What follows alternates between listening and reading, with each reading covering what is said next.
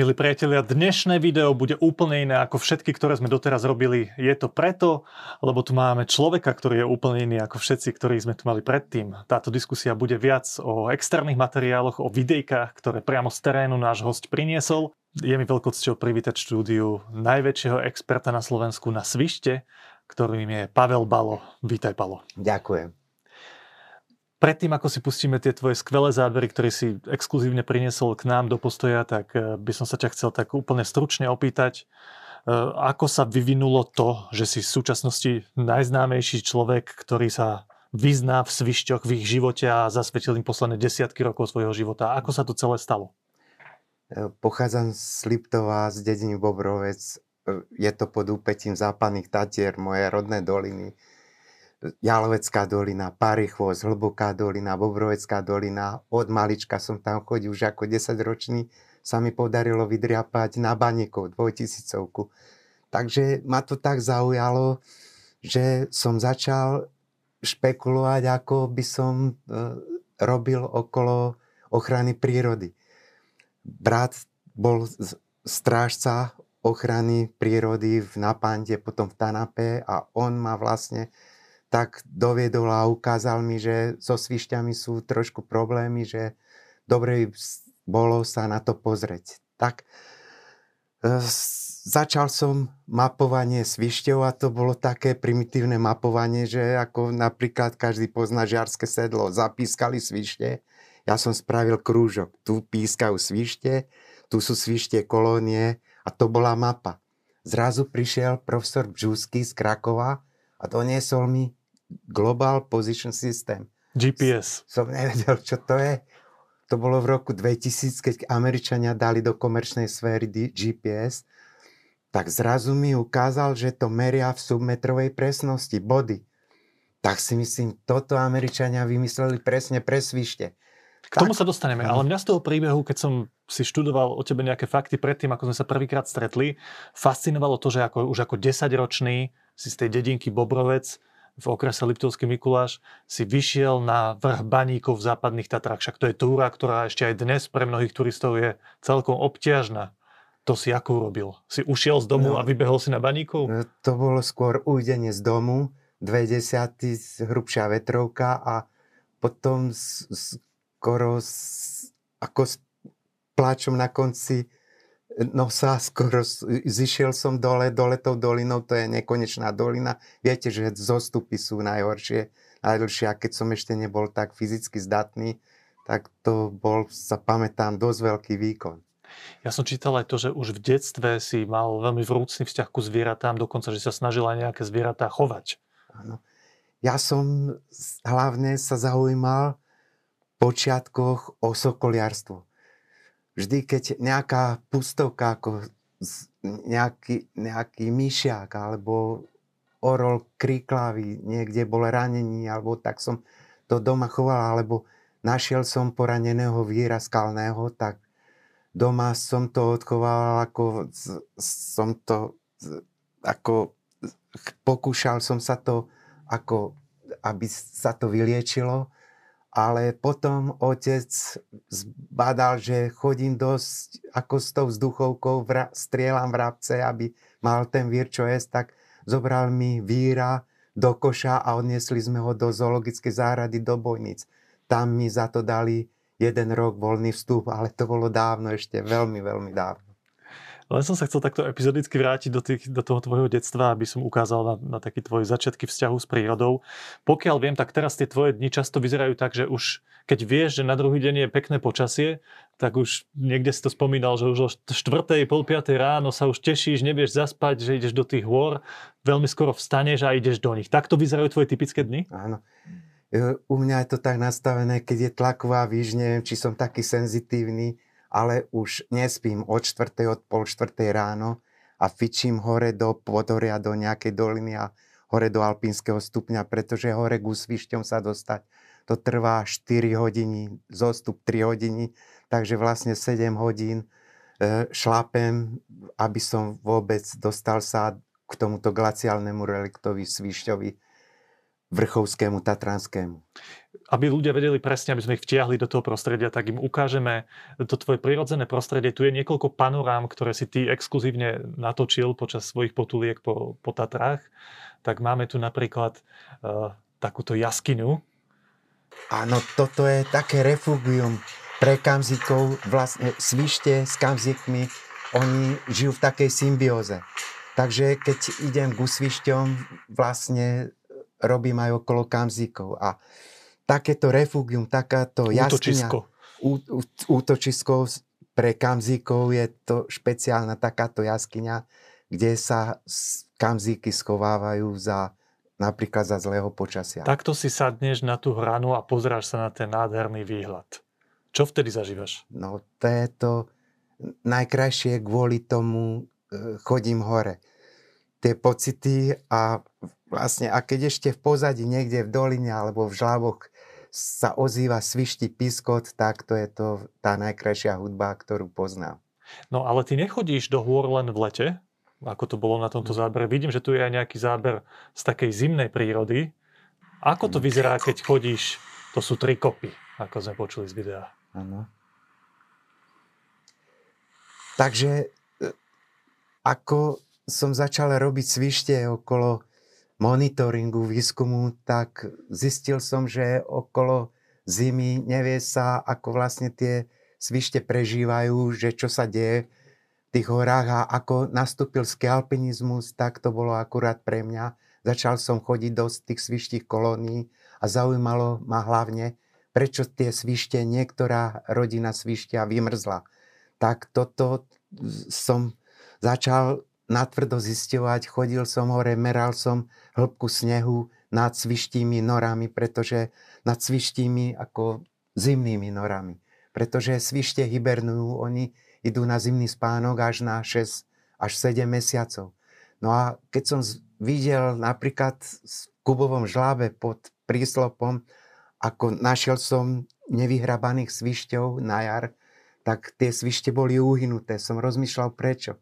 Tak tam padla lavína, lavína neuškodí svišťom, ale stane sa to, že keď sa otrhne lavína, svište sú niekde 2 metre hlboko, ako z, z, hibernujú 2 metre hlboko v tom substráte a spravia si asi 80 cm štupel z kamenia, z trávy a zo zeme. Ale keď sa otrhne lavína, tak prestane ich izolovať sneh. Oni potrebujú meter a pol až 3 metre snehu. To je ako polystyrén, ktorý chráni týchto svišťov. Keď odmeriam hore je napríklad minus 20 a dole minus 1, skoro k nule. Takže to, tento sneh ich chráni. Ako sa náhle otrhne tento sneh a nenapadne 2-3 týždne snehu, tak ten mráz mínus prejde až do tej zimnej nory, kde spí matka a otec vo venci a mláďatá v strede vymrznú, takže na jar sa nevyhrabú a tie svište uhynú. Pýtam sa preto, lebo tu bola tá panoráma tých zimných troch kôb, ak sa nemýlim, v západných Tatrách. A teda tá tvoja zimná práca v horách spočíva v tom, že sleduješ, ako vyzerajú tie, tie svištie nory počas zimy. V akom sú stave, či tam nenastal nejaký problém, ako, ako fungujú v zime svište vlastne. No, poďme kúsok ďalej, aby sme si ten tvoj príbeh tak, tak zostručnili. Ty si po svojich štúdiách v Nitre sa vrátil späť na Liptov, Ano. Začal si robiť v Liptovskom múzeu, ak sa nemýlim? Áno, Slovenskom múzeu ochrany prírody a skyniarstva. Tom som prešiel do výskumného ústavu vysokohorskej biológie. Tiež Liptovskom Tatranskej Javorine. Tatranskej Javorine. A potom sa stala taká vec, že zrazu som sa dopočul, že v Beliankách, v Belianských Tatrách odchádzajú svište.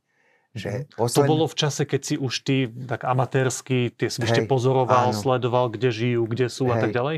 No už som sa im začal venovať natvrdo, keď to gps ako bolo na svete.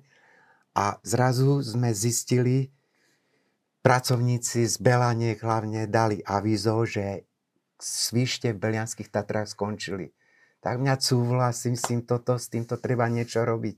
A vtedy veľmi dobre zareagoval riaditeľ správy Tatranského národného parku a videl, že som ako zapálený do tých svišťov a povedal si, Pálo, ty poď k nám robiť. Tak ma a, zobral. A dovtedy si celú tú svoju činnosť so svišťami robil amatérsky? Tak čisto. skôr polo, poloprofesionálne, dá sa povedať. Áno, a neplatili ťa za to, tak myslím. No, robil som dokumentaristu a také rôzne veci, ale aj zoológa ešte nie, ale až potom e, v Tatranskom národnom parku direktor mi umožnil, vedel, že u mňa nehrá rolu, či je dovolenka, či je víkend, ale u mňa hrá rolu, aké je počasie. A vtedy som vždy v alpínskom stupni, kde sú svišťa a kamzíky.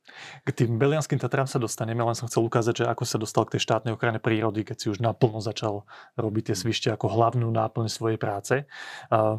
Poď, začneme najskôr tak, tak všeobecne. Často hovoríš e, o tých svišťoch ako o glaciálnych reliktoch. To je aký cudzí pojem. Čo ty myslíš? Glaciálne relikty, to je ľadovcový pozostatok. Dva najväčšie glaciálne relikty sú to vlastne endemity. Je to Svíš, Vrchovský, Tatranský a Kamzik.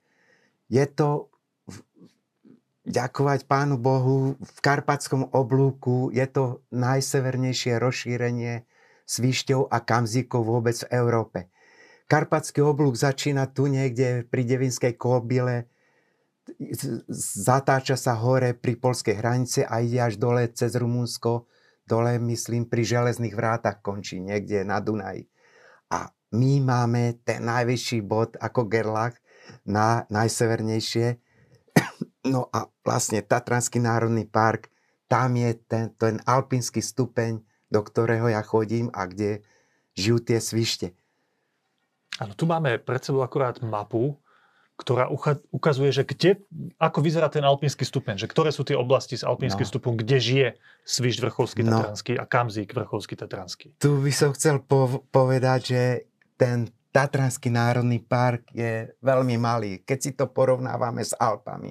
Alpy sú 328 krát väčšie. 328 krát viac si môžu dovoliť lánoviek, ciest, výstavbu chát a všetko možné okolo toho, ale Tatranský národný park má len 13 800 hektárov alpínskeho stupňa. To znamená, je les, potom je subalpínsky stupeň, to je pásmo kosodreviny, až potom je alpínsky stupeň, ktorého máme len 13 800 hektárov.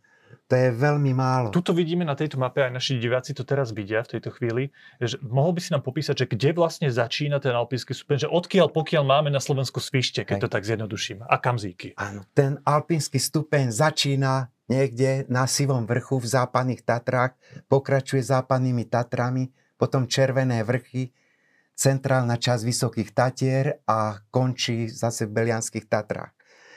Svišťom sa najlepšie darí ako vždy je to o potrave pri zvieratách.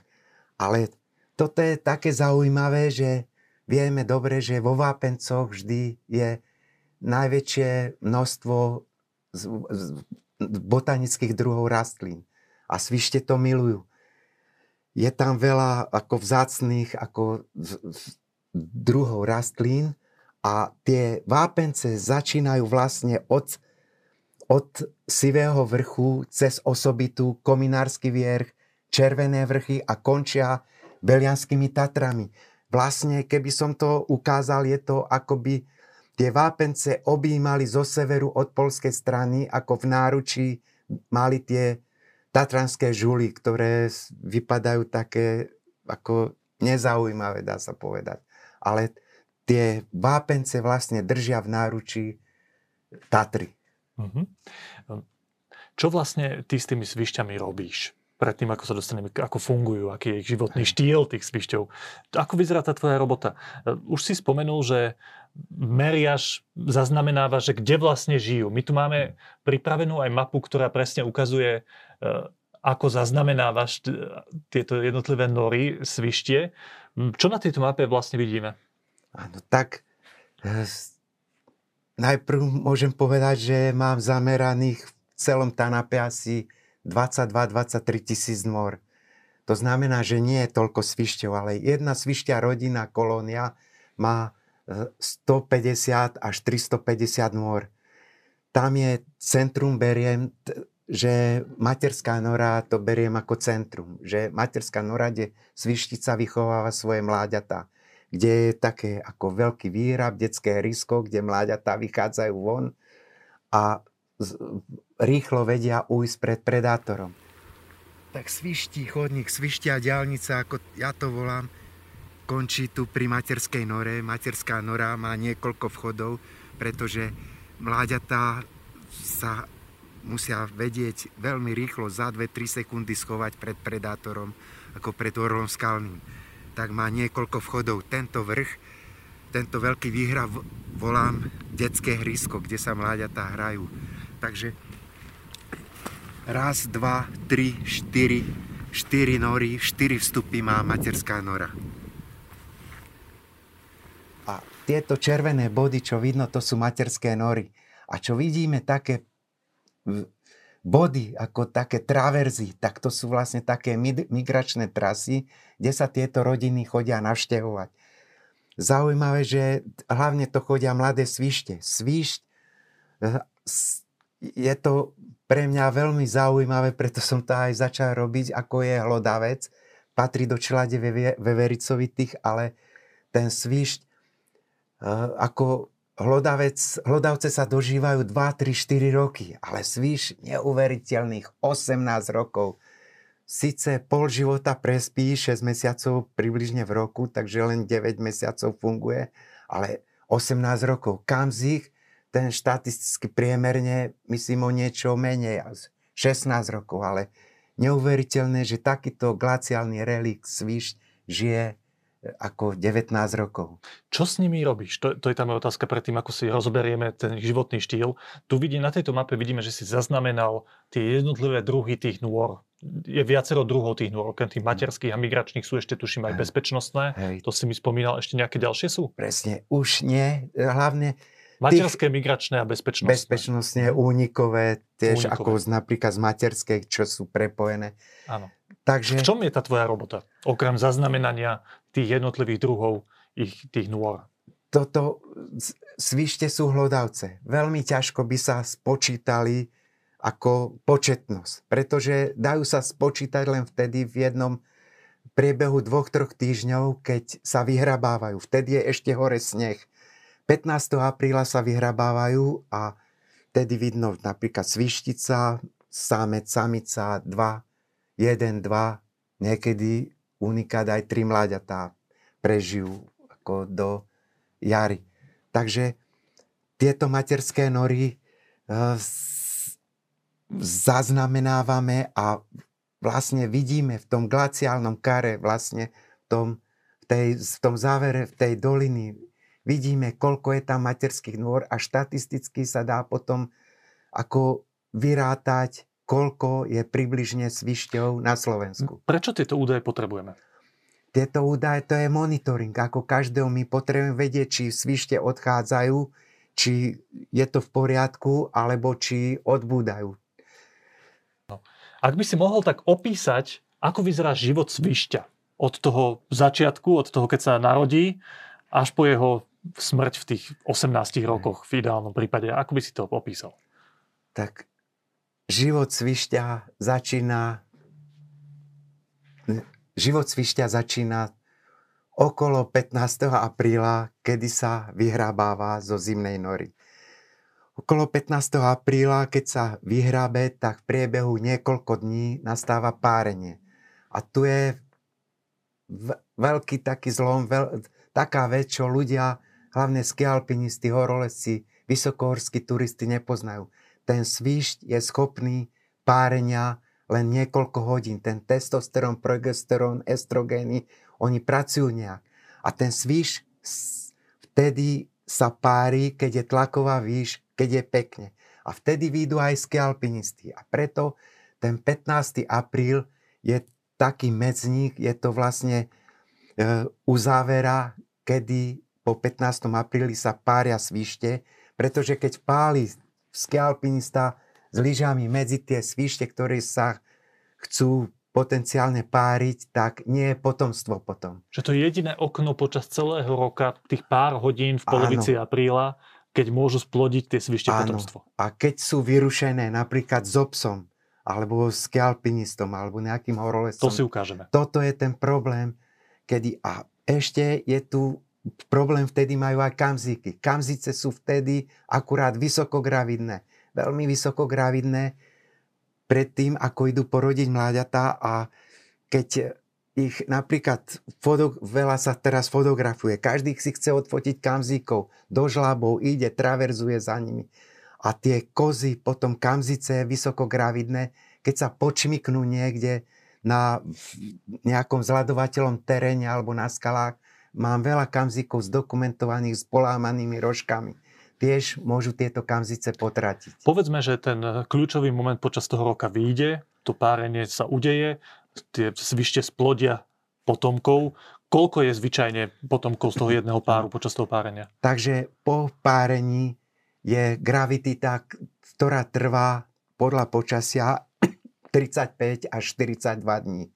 Potom sa svište narodia a v priebehu 4-5 týždňov už prvé svištíky maličké vychádzajú na to detské hrysko v predmaterskú noru. Koľko býva tých malých svišťov zvyčajne? Malých svišťov býva 2, 3, aj 5. Ale dožijú sa ako pri zimovaní po hibernácii. Vidím väčšinou, že sa vyhrabe jeden mladý sviš, druhý a niekedy aj tri mladé svište prežijú.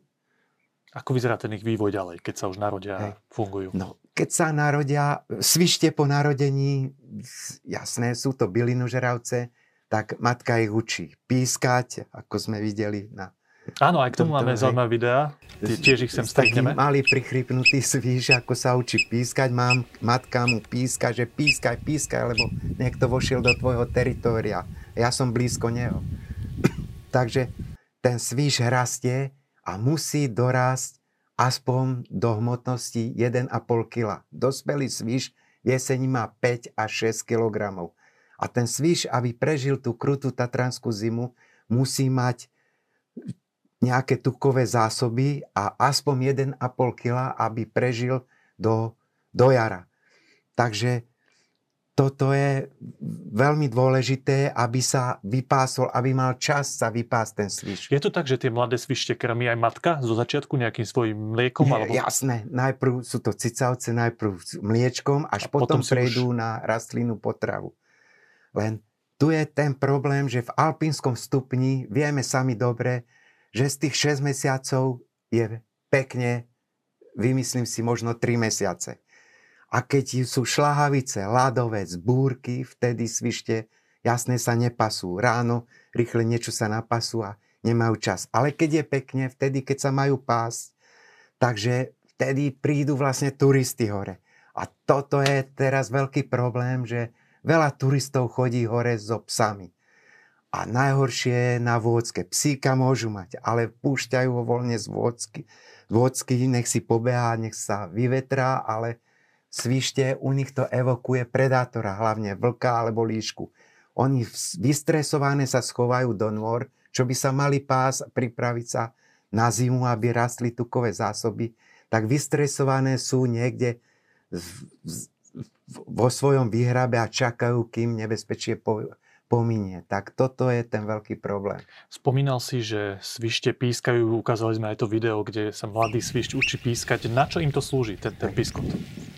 Ten pískot je pre nich dôležitý. To je pri párení, potom pri, hlavne je to upozornenie pred predátormi ja poznám asi 5 druhov pískania svišťov, keď už roky tam hore chodí. Napríklad, voľným uchom rozoznáš, hej, čo to rozoznám. znamená. Keď ide, idú, ide niekto hore chodníkom popod tri kopy, alebo smerom do Smutného, alebo do Žiarského sedla a svíš z vrchu z, od smreku alebo od baranca vidí, že tam ide niekto s obsom, tak on píska na celú dolinu. Pozor, že pozor, ide asi človek s obsom. Trochu som to prehnal. Toto presne vieš rozoznať. Ale toto viem človek rozoznať taký trochu odstrašujúci pískot.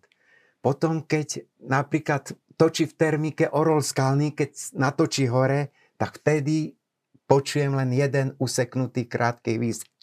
Raz pískne a celá dolina za 2-3 sekundy sa schová do tých nôr. A tých nôr tá kolónia, tá rodina má preto, pretože Tie nory sú väčšinou len 80 až 100 cm dlhé, to sú bezpečnostné, keď ten orol e, skalný točí v termike, tak oni sa vedia, ten lenivý svíž jeden na panačkovacom mieste sleduje oblov, raz pískne a všetky svište sa vedia skovať.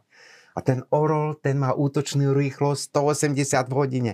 Jasné, že vie 20-30 metrov nad zemou pribrzdiť tak, lebo keby tej rýchlosti udrel do toho svišťa, tak by sa rozbil aj svíž, aj on ale vie pribrzdiť, zoberie, jemu ide hlavne o materské nory, o mladé svište, pretože dospelý 4-5 kg sviš by mu bol problém odniesť ho niekde ako potravu na hniezdo. Ale najväčší záujem má o mladé mesko, takého svišťa, ktorý má 1 až 1,5 kg.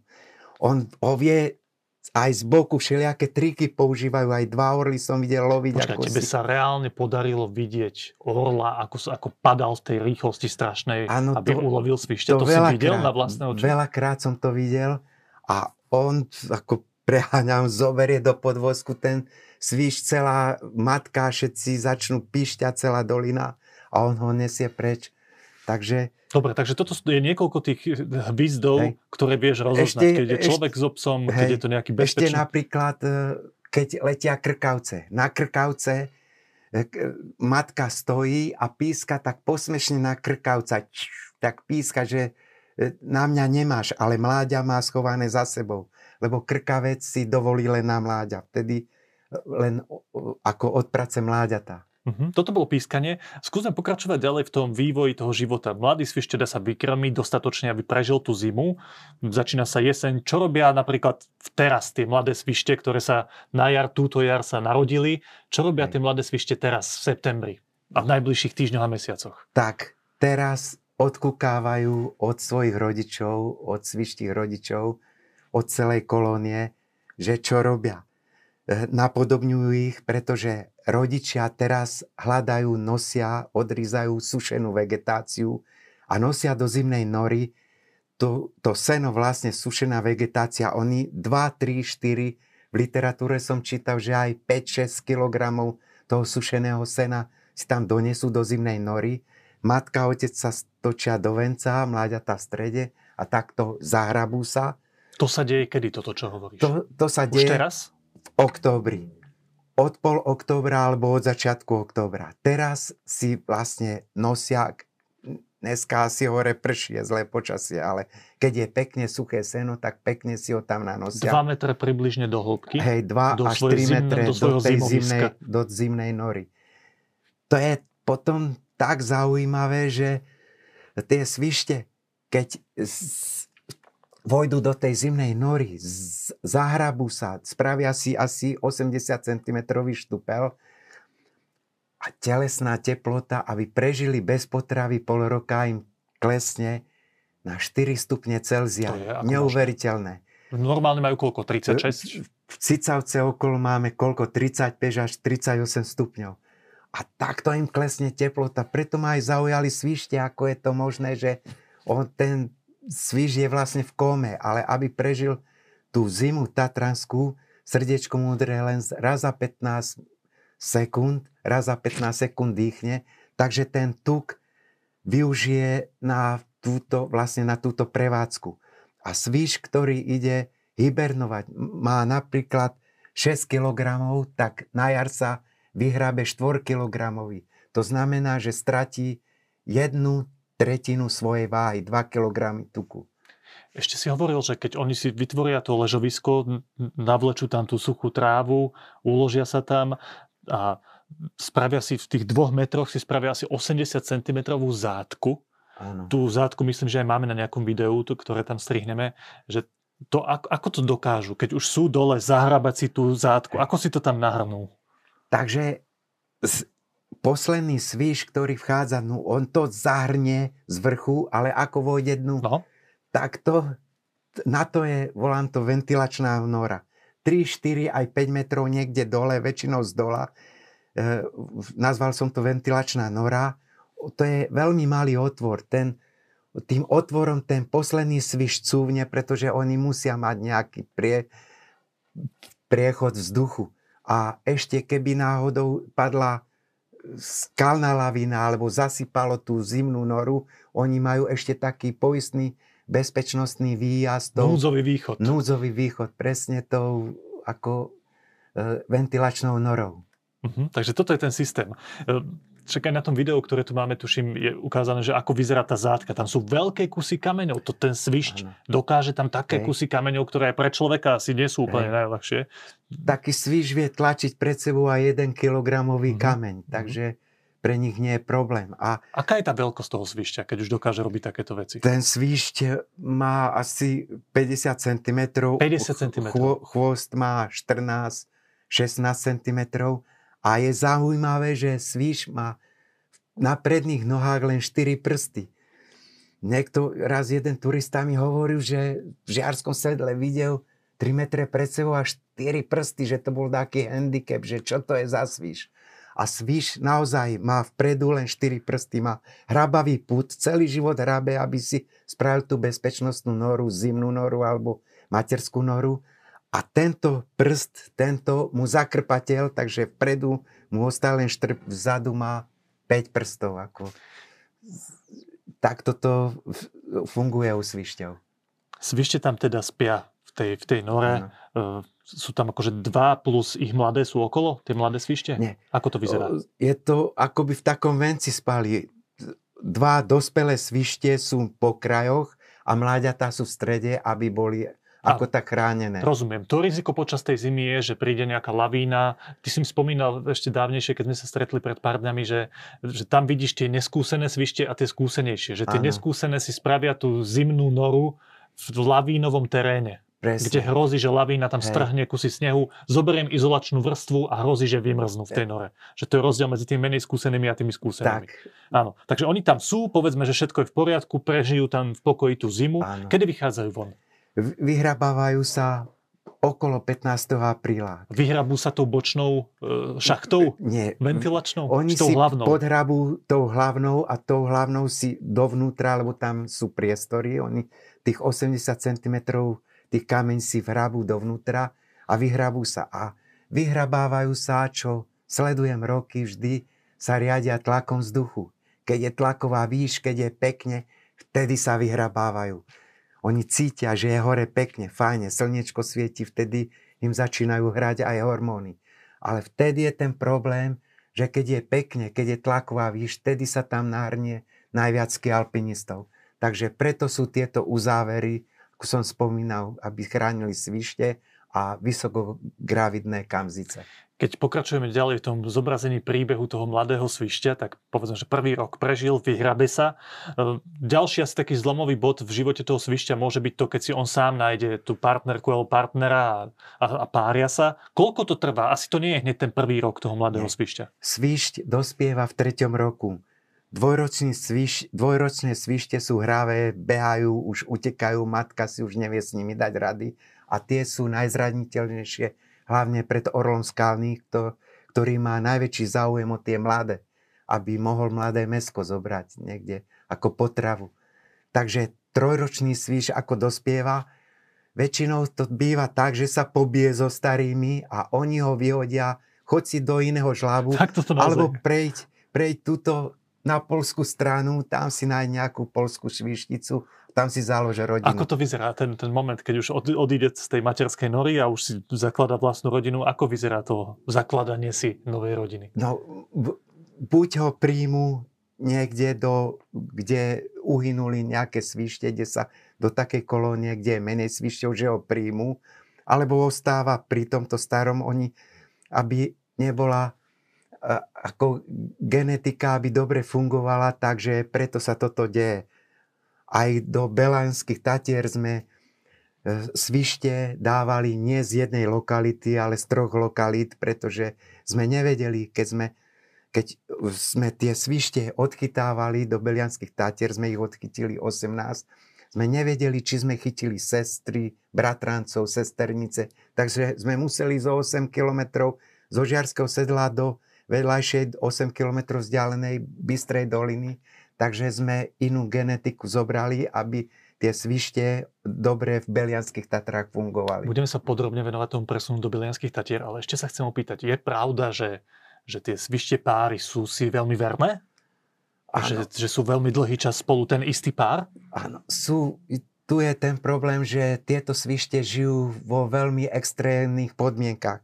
Tak sa môže stať, že predátor, rys, líška, orol skalný niečo uchmatne, takže potom e, toho hlavného samca nahradí druhý samec. Mhm. Ale je pravda, že, že keď sú teda pár, samec a samica, Hej. tak spolu trávia celé roky, alebo celý život? Nie, on, Ako to väčšinou vy, vypadá to tak, že svištica vychováva vlastne svoje mláďatá. Ona ich kojí na detskom hrysku a dáva na ne pozor. Detské ihrisko je tá plošinka Hej, pre tou materskou norou, presne. taká pripravená ona, na tie Ona mladé. sa potrebuje rýchle na pás, aby vytvorila mlieko. No a keď vyrušujú títo turisti, psi alebo vojdu do ich biotopu, do ich teritoria, to je veľmi zlé. E, ďalší bod našej diskusie sa týka toho, práve toho slávneho presunu s vyšťou do Belianských Tatier, kde boli úplne vykinožené a v tom momente si sa vlastne aj ty dostal do štátnej ochrany prírody a začal si úplne naplno robiť túto robotu. A my máme na Slovensku aj príklad Sislov, čo je trošku menej vzácny živočích, zrejme ako sviš, ktorý je naozaj zriedkavo v tom, na tom malom území, ktorí boli presunutí na Muránsku planinu, kde je teraz vyše tisíc. A ak sa nemýlim, aj, aj, aj svišťov je na Slovensku okolo tisícky, je to tak? Áno. Svište počítam, spolupracujem aj s Poliakmi, takže svišťou počítam s takým odhadom, hrubým odhadom, že je vždy taký počet, ako je počet kamzíkov. Napríklad počet kamzíkov teraz od 90. rokov, kedy ich bolo eh, len v 96. okolo 200 jedincov. Teraz ich je, keď sa počítajú kamziky v Tatranskom národnom parku, je ich 1200 až 1400, takéto stavy sú. Takže čo počítam podľa materských nôr a štatisticky, čo tak eh, prepočítavam, Takže tých svišťov je približne taký istý počet ako kamzíkov. No a čo sa týka tých sislov, tak ich tam z Košického letiska, kde im zavadzali tie sisle, ich premiesnili na územie, kde kedysi dávno ich boli väčšie počty, ešte z dávnych čias, keď sa všetky lúky kosili, mali také ideálne prostredie, to je tie sisle, tak ich premiesnili na Muránsku planinu, mm. pomohli im k životu a je ich tam vyše tisíc. No a ty si bol človek, ktorý do Belianských Tatier, kde kedysi tiež svište žili, potom zmizli, si ich tam premiesňoval. Tak mohol by si nám povedať ten príbeh tohto premiesnenia? Máme k tomu, k tomu aj nejaké materiály, že prečo to odtiaľ tie svište zmizli a ako vyzeralo to premiesňovanie? Hej. Takže ja som sledoval túto sisliu epizódu, ako premiesňovali na Muránsku planinu a najprv som počul, že sa im to nedarilo, pretože e, vypustili tam tie sisle, ktoré doviezli z Košického letiska za jeden, za dva dní predátori, ja neviem, jastrab alebo líška im to vychytali. Takže potom spravili ako nory a do toho ako dali, možno prikryli dosku, aby si zvykli a už neviem technicky, ako to spravili, ale hneď som to dal do analógie so svišťami v Beliankách, pretože tam svišťa kolónia, ktorá bola medzi Žďarskou vidlou a hlúpým vrchom, napríklad taká svišťa kolónia má 230 nôr. A zostalo tam, GPS-kom som bol zarátať, za, ako za, zamerať, zostalo len 32 nôr. To už minimum. Tak sme rýchle, nie že len ja, ale to celý Tatranský národný pár, všetci pracovníci okolo toho robili, tak sme rýchle museli vykonať odchyt týchto svišťov, kde GPS ukázalo, kde ich je najviac tých troch, z troch lokalít, kde bolo najviac bodov, najviac materských nôr, odtiaľ sme prenášali zo západných tatier. Zo západných tatier 18 svišťov a rýchle sme ich museli dať, e, kde zostali, zostalo tých 32 nôr, pretože prívalové dažde tie stále tie nory ako stále ich zasýpalo. Keby sme to robili o rok, o dva neskôr, tak z tých 32 nôr by zostalo už len možno 10 nôr. Takže a ten tie... rozdiel oproti tým smyslom bol, že vy ste inštalovali tie, tie svište do nôr, ktoré existovali Áno, v do tých Tatrách. existujúcich, pretože... Lebo vytvoriť tam umelo nové bol veľký problém. Tam sa nedá kopať v alpínskom stupne pre svište, to by bola takáto diera veľká, že tie skaly by sa sypali. Museli sme do pôvodných. My ich museli trochu prečistiť, prehrábať, až potom sme tie svište ako prevezené napustili do týchto nôr. Ako to vyzeralo, ten presun? Máš živého svišťa niekde v západných Tatrách, uspíš ho nejakým spôsobom a prenesieš ho, alebo ako to vyzeralo? Nie. Tie svište, najprv som sledoval ako prenašanie svišťov, čo sa udialo vo Francúzsku. Francúzi darovali svište do, do Pirenej. Takže som to odsledoval asi, ako ich chytali, ako ich nalákali do klietok. Takže sme odchytávali v žiarskom sedle a tie svište najprv nám nechceli, akože sme nevedeli sme, čím najmenej chceli sme ich trápiť. Ale nakoniec sa nám podarilo, našli sme systém, ako tie svište chytiť do klietky, potom sme tú klietku zabalili, pretože je to, jasné, je to divé zviera, hádzalo by sa v tej klietke a sme aj kontrolovali napríklad tri svište sme museli vypustiť, pretože to boli svištice a boli vysoko gravidné. Tie by to neprežili, alebo by tie svištice potratili mláďata. Tak sme museli vypustiť. Ale podarilo sa nám chytiť, odchytiť 18 svišťov a preniesť do Belianských tatier. Bol pritom jasné zverolekár, brali sme DNA, krv a do Belianských tatier išli len zdravé svište. A v Belianských Tatrách to je sila.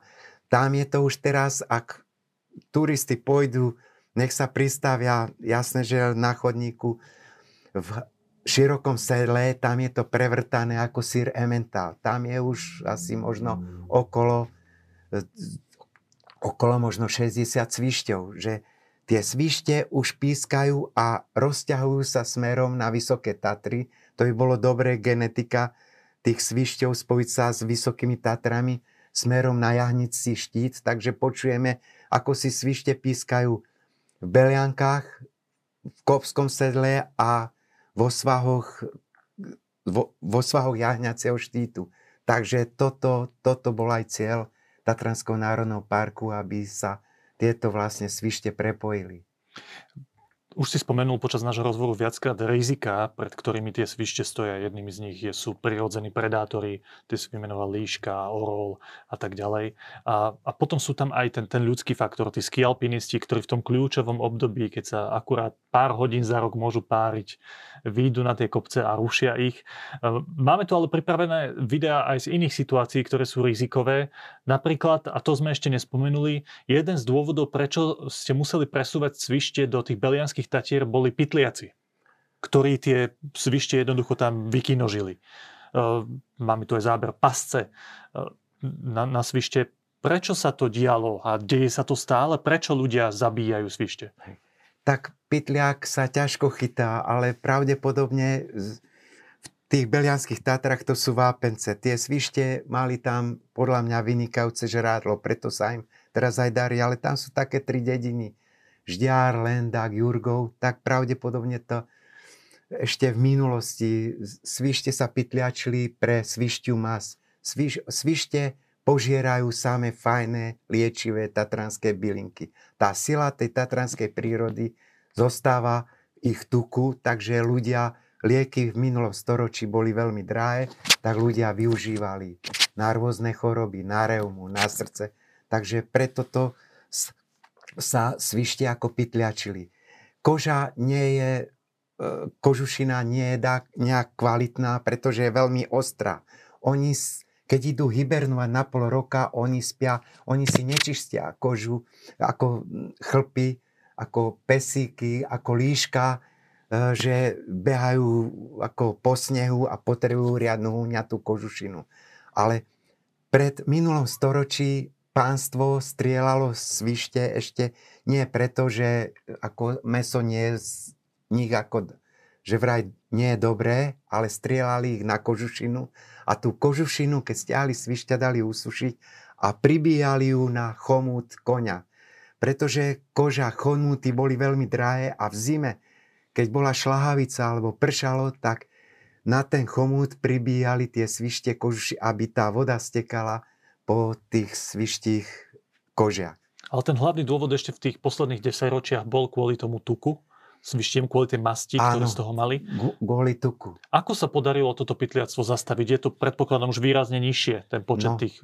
Nachádzal som, som našiel asi 5, 5 takých e, lokalít, kde sa vykopávali svište alebo pasca. 250 metrov od polskej hranice som našiel železnú pasu s otrhnutou svišťou nohou. Tá matka určite neprežila do jary, alebo bez jednej nohy aj kosť.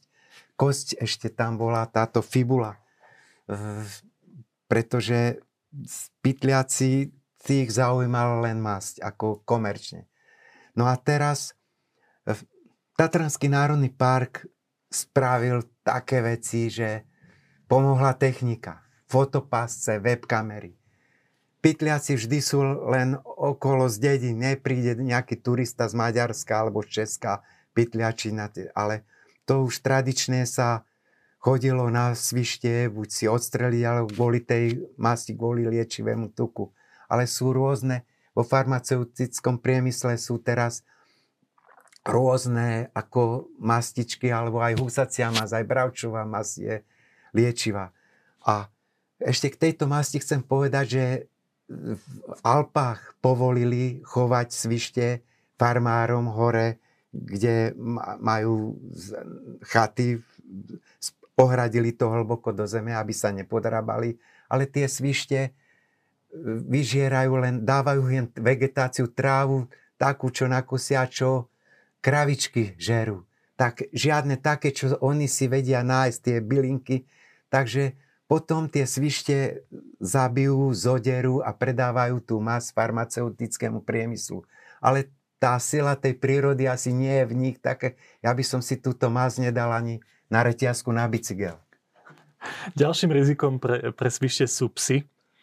To si už spomínal, no. že ako reagujú svište, keď uvidia psa. A z toho vyplýva aj úplne to jasné nariadenie, ktoré turisti majú, keď už s obsom do prírody, že ho musia mať na vôdzke. To, to je úplne jednoznačná vec. Ďalšie, ale také zaujímavejšie riziko takých moderných dní a máme tu k tomu aj veľmi zaujímavé videá a súvisia nie so svišťami, ale s kamzíkmi, ale je to, je to podobný prípad, sú drony. Že ty mm. máš osobne skúsenosť, že teraz chodí množstvo ľudí aj nelegálne natáčať do hôr nejaké videá na dronoch.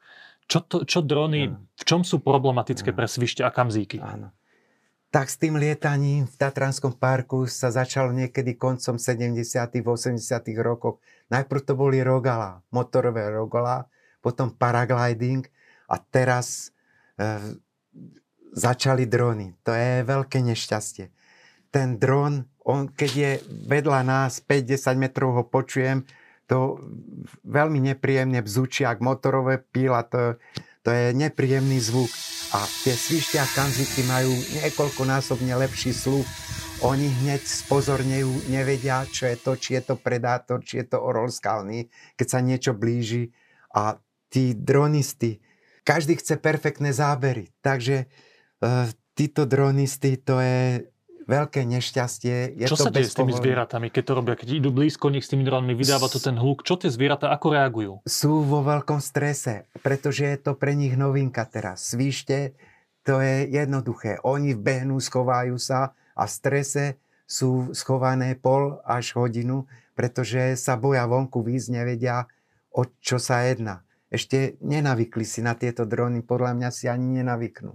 No a keď e, taký dron chce nafilmovať stádo kamzíkov a ešte ho prenasleduje, utekajú chudia, chudiatá matky s mláďatmi, tak to je veľký prúser.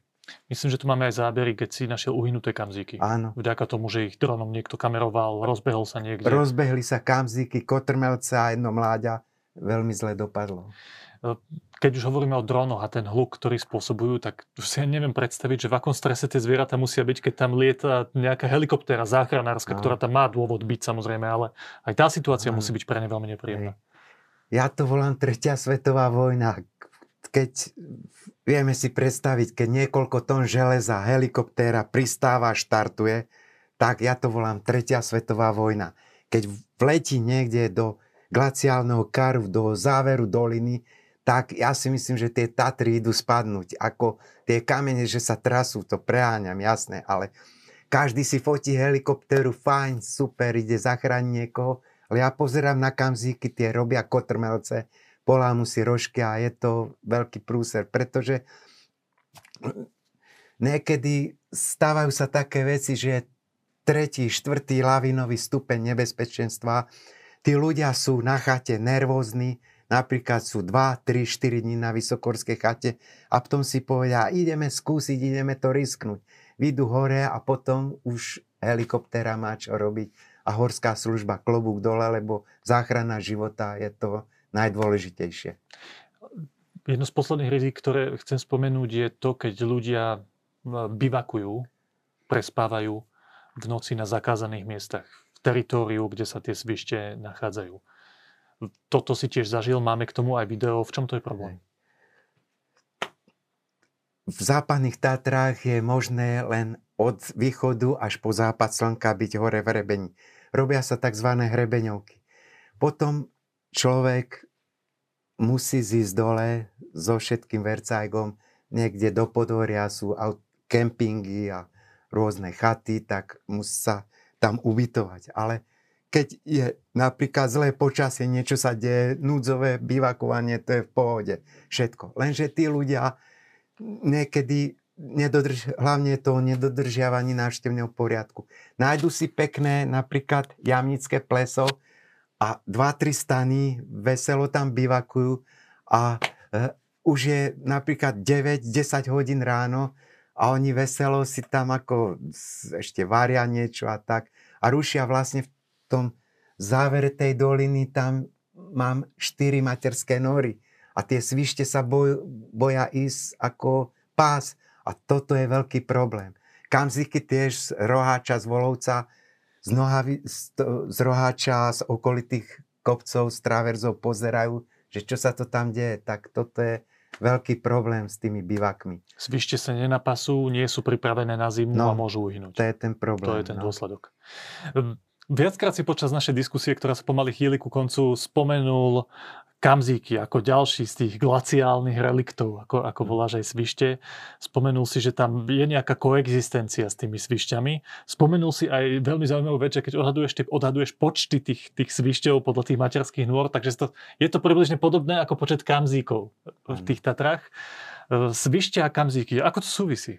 Kamzíky a svište sú glaciálne relikty a žijú v alpínskom stupni sú schované pred ľuďmi, žijú nad pásmom lesa, nad e, subalpínskym stupňom, nad kosodrevinou, hore, vysoko, kde jeden z najveľkých nepriateľov je napríklad orol skalný, líška alebo rys tam ide. A ľudia tam majú ďaleko. Takže oni prežili vlastne kvôli tomu, že žijú v tých najväčších nedostupných skalných bralách. Napríklad kamziky, ktorých je v Alpách okolo 16 tisíc, tie vschádzajú aj do lesa. Tie, som videl fotografie, že ten kamzik príde aj ku e, ako vysoká zver, čo má krmidla, tak príde sa nakrmiť kamzik aj do pásma lesa.